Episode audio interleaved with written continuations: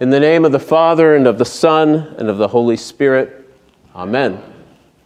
Well, just this past Sunday, we took a pretty close look at Genesis chapter 3, which records for us the narrative of man's first rebellion against God's command. Through Adam's act of obedience, all of us fell. Through Adam's act of disobedience, I should say, we all fell. But as we also saw, God graciously responded to Adam's terrible sin by promising to undo the curse through the offspring of the woman, and which we noted as a prophecy that points us directly to Christ. And yet, in the next few generations that follow Adam, things don't seem to give us very much confidence that God's promise is going to be kept. The first child born to Adam and Eve murders his own brother, and then violence and all kinds of wicked depravity begin to engulf the fabric of human society like an out of control wildfire. Eventually, things get so bad that God even expresses regret for having made mankind in the first place. So, God judges man's, mankind's wickedness through a global flood. He wipes out every living creature from the face of the planet, sparing only Noah and his small little family. And yet, even this hard reset does not cure man's sinful impulse to defy the word of his Creator. Again, within just a few generations, we see man's arrogant determination to ascend to the very heights of heaven knows no limits. Again, God responds in judgment, confusing the human languages and forcing the concentrated and local rebellion to scatter abroad. So, from the fall of Eden to this attempted coup at Babel, there's not much in Genesis 1 through 11 to suggest that God's plan of bringing about a Redeemer into the world is ever going to work. As God Himself says following the flood, every intention of man's heart is evil from his youth. The power of sin and the persistence of the curse seem to be winning the day. But then, as He did at the dawn of creation, God speaks, and everything changes. God's word to Abraham breaks nearly 300 years of silence since the day that Noah and his family came off the ark. In this, we can already spot the beginning of a beautiful pattern that will persist throughout all the scriptures. When God speaks, whenever He speaks, He always does so in order to bring about man's redemption. And so, God calls out to Abraham. Out of the chaos of a human society that has exchanged the truth about God for a lie, out of the darkness of a people who have bowed their knee to worship the creature rather than the creator, out of the emptiness of a culture consumed with foolish myths and superstitions, God chooses and calls to Abraham to be both a recipient and a conduit of all his great and gracious promises. God calls Abraham out of the futility of his idolatry through the proclamation of his gracious promises of blessing.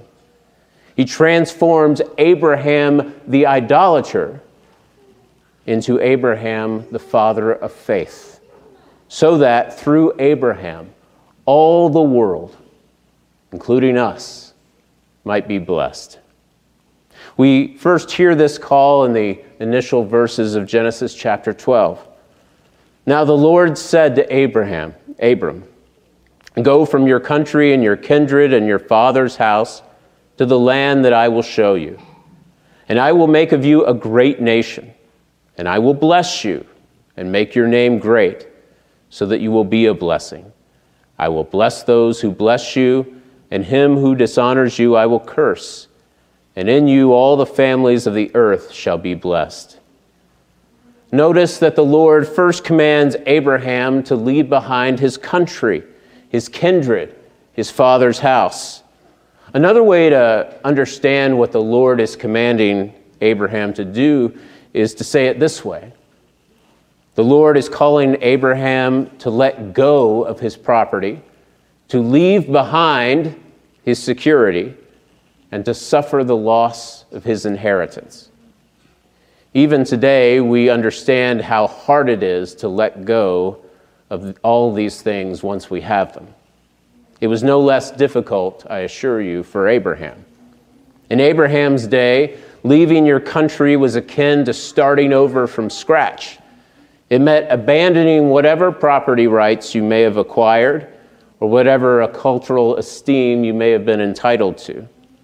When you're young, perhaps this is a little less of a burden, but Abraham is 75 years old when God's call comes.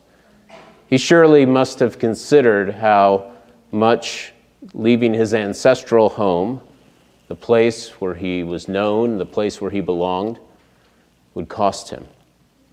But not only would Abraham have to start over, but he would have to do so in an unknown land. Go to a land that I will show you, says the Lord. As a stranger in a new land, Abraham would certainly be vulnerable to those who might try to take advantage of foreigners, especially those who, like Abraham, were nomads and wanderers. But perhaps God's most painful demand is that Abraham suffer the loss of his inheritance. Losing your inheritance is, is probably the closest way that we can come in the modern context to understanding the phrase, leave your father's house. But even the word inheritance doesn't quite do justice to what God is demanding. Because the inheritance that Abraham had was more than money, more than property, more even than a family name. In ancient Middle Eastern cultures, one's inheritance always had a spiritual dimension. Abraham's inheritance would most likely have included all the household gods and idols that were often passed down as heirlooms from generation to generation. These little household idols were considered by many to be kind of like portable portals to divine aid and assistance. I mean, if we wanted to get cute with this, we could just call them eye gods. I mean, you could carry them in your pocket. But losing these household idols was no laughing matter. In fact, in Genesis 31, we read that Jacob's uncle Laban spends seven days chasing after Jacob's caravan after he discovers that one of them has stolen his household idols. In all likelihood, these may have been even the same household gods that Abraham had to leave behind. Abraham's family was most likely deeply embedded in the pagan and idolatrous worship practices of the time. Uh, we know, for example, that the city of Haran, the place that Abram called home just before this, was a hotspot for cultic worship of the moon goddess, and I'm not making this up, the moon goddess's name is Sin. Before God reveals himself to Abraham, it's not hard to imagine a scene where all of the family gathers around their collection of household gods and idols and prays a prayer to the moon goddess, like this one from ancient Assyria I am kneeling, I seek after thee. Bring upon me wishes for well being and justice. May my God and my goddess, who for many days have been angry with me, in truth and justice be favorable to me. May my road be propitious. May my path be straight. In looking at all this, we can see very clearly why God's first word to Abraham is one of law.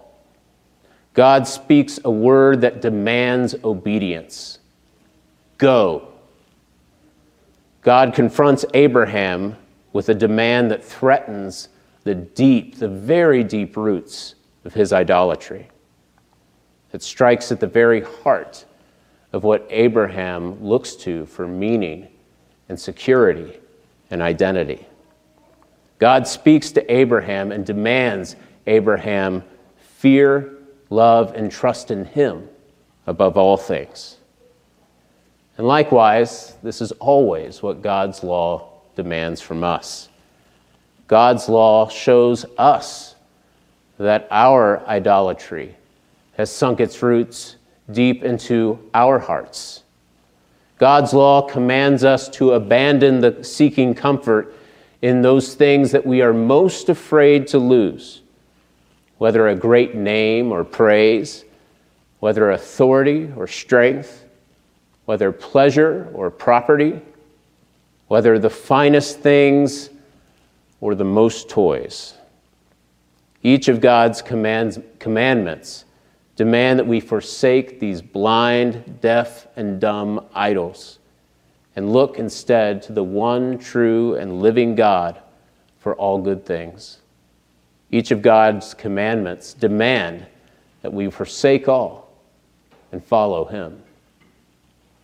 And yet, by our own reason or strength, this obedience and loyalty to God is impossible. We are by nature sinful and unclean. We cannot free ourselves from our sinful condition. And that's why, in His mercy, God also speaks another word. This time, the word of gospel. God speaks His great and gracious promises of blessing, and through them, God supplies us with the very thing that we lack faith. Faith that believes God's word, trusts God's promises, and walks with Him on the road to redemption. That's what God's promises did for Abraham. And note that every blessing that God promises to Abraham is greater than the property and the security and the inheritance that he's leaving behind. God promises to bless Abraham with a new inheritance and a new land. God promises to bless Abraham with a great name. God promises to protect Abraham, to bless him with favor, to guard and keep him from danger. And even after remaining childless for 75 years, God promises the impossible to bless Abraham by making him into a great nation, which will be a conduit of God's blessings to all the nations. And what is Abraham's response? Well, in the text, we're told quite simply that Abraham went as the Lord told him. Nothing extraordinary, no visions or dreams, no great signs in the earth or in the heavens. No, none of that. Just the ordinary work of God through the mighty power of his active and living word. God is speaking his words of law and gospel in order to break apart Abraham's stony heart of unbelief and bring into existence a new heart, a heart of faith God speaks, and for Abraham, everything changes. Now, if you read some commentators, they'll try to make the case that Abraham is not actually a believer at this point in the story. They'll describe his journey to Canaan kind of along the lines of a probationary period, as if Abraham is simply going along to see if Yahweh really is the God for him. That Abraham doesn't actually become a believer until chapter 15, when the text states that Abraham believed the Lord and it was counted to him as righteousness. But there are a couple reasons why I think this reading of the text is a little misguided. First, we see that when Abraham finally gets to the land that the Lord has promised him, he builds an altar and calls upon the name of the Lord. Now, this is only the second time in scriptures that they speak of someone building an altar. And if you remember, it was Noah who built the first altar to the Lord. Right after the Lord brings him and his family safely through the waters of the great flood and places them back on dry land. Note the sequence. The Lord speaks to Noah. The Lord delivers on his promises. And Noah builds an altar and worships. And we see all of this happening in the story of Abraham, except with one key difference. It initially appears that when Abraham builds his altar to the Lord, that the Lord hasn't yet made good on his promises. Abraham doesn't own the land. He's still a foreigner living amongst Canaanites. He's still living as a foreigner in tents, far from having a great name and being a great nation.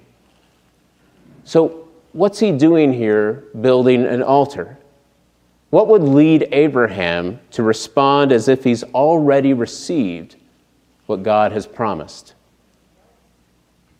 Well, the answer is, of course, that Abraham is a believer. He's no longer trusting in those little idols that he can see or touch or carry in his pocket. Rather, his faith is fully resting in the promises of the one true God who has spoken to him and blessed him. Abraham was seeing this new land with brand new eyes, eyes of faith.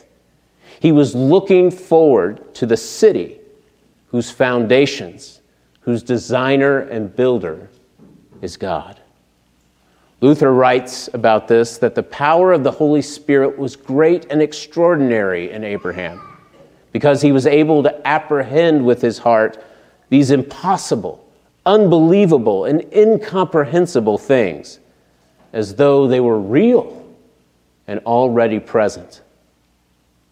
Abraham worshiped as if God had already delivered on his blessings and promises because through the eyes of faith, he saw that God already had. As he walked the road to redemption, Abraham knew that God wasn't just leading him to lay claim to earthly treasures that fade and perish. No, he understood by faith that God had promised him a land and a name and an inheritance that he could never lose. Abraham heard the promises of God and saw that they pointed to Christ, to the source of all life and blessing, to the child of promise that would speak God's definitive word of blessing and favor to every nation, who would conquer every idolatrous temptation by his perfect obedience to the will of his Father, who would call his people out of the darkness of their unbelief and redeem them by shedding his holy and precious blood, who would conquer the sting of death by his resurrection, who would lead his people out of bondage to their false gods, who would make his people free, free indeed, who would make them into a great nation and give them the gift of his great name, a name that stands above all names. Jesus. This is why Abraham worshiped. By faith, he saw that all the promises and blessings of God were bound up in the promise of Christ. He saw that the road to redemption led not to a physical land, but to a heavenly city. As Christ says to the Pharisees in John's Gospel, Abraham rejoiced that he would see my day. He saw it, and he was glad. By faith, we share in that same journey, in that same hope, in that same promised blessing that came to Abraham so long ago, in the season of repentance. Let us pray that the Word of God would call us away from the folly and futility of our idolatry, so that we might hear afresh the great and gracious promises that God blesses us to know in Christ. In Christ, God has spoken. And now, thanks be to God, everything has changed. In the name of the Father, and of the Son, and of the Holy Spirit.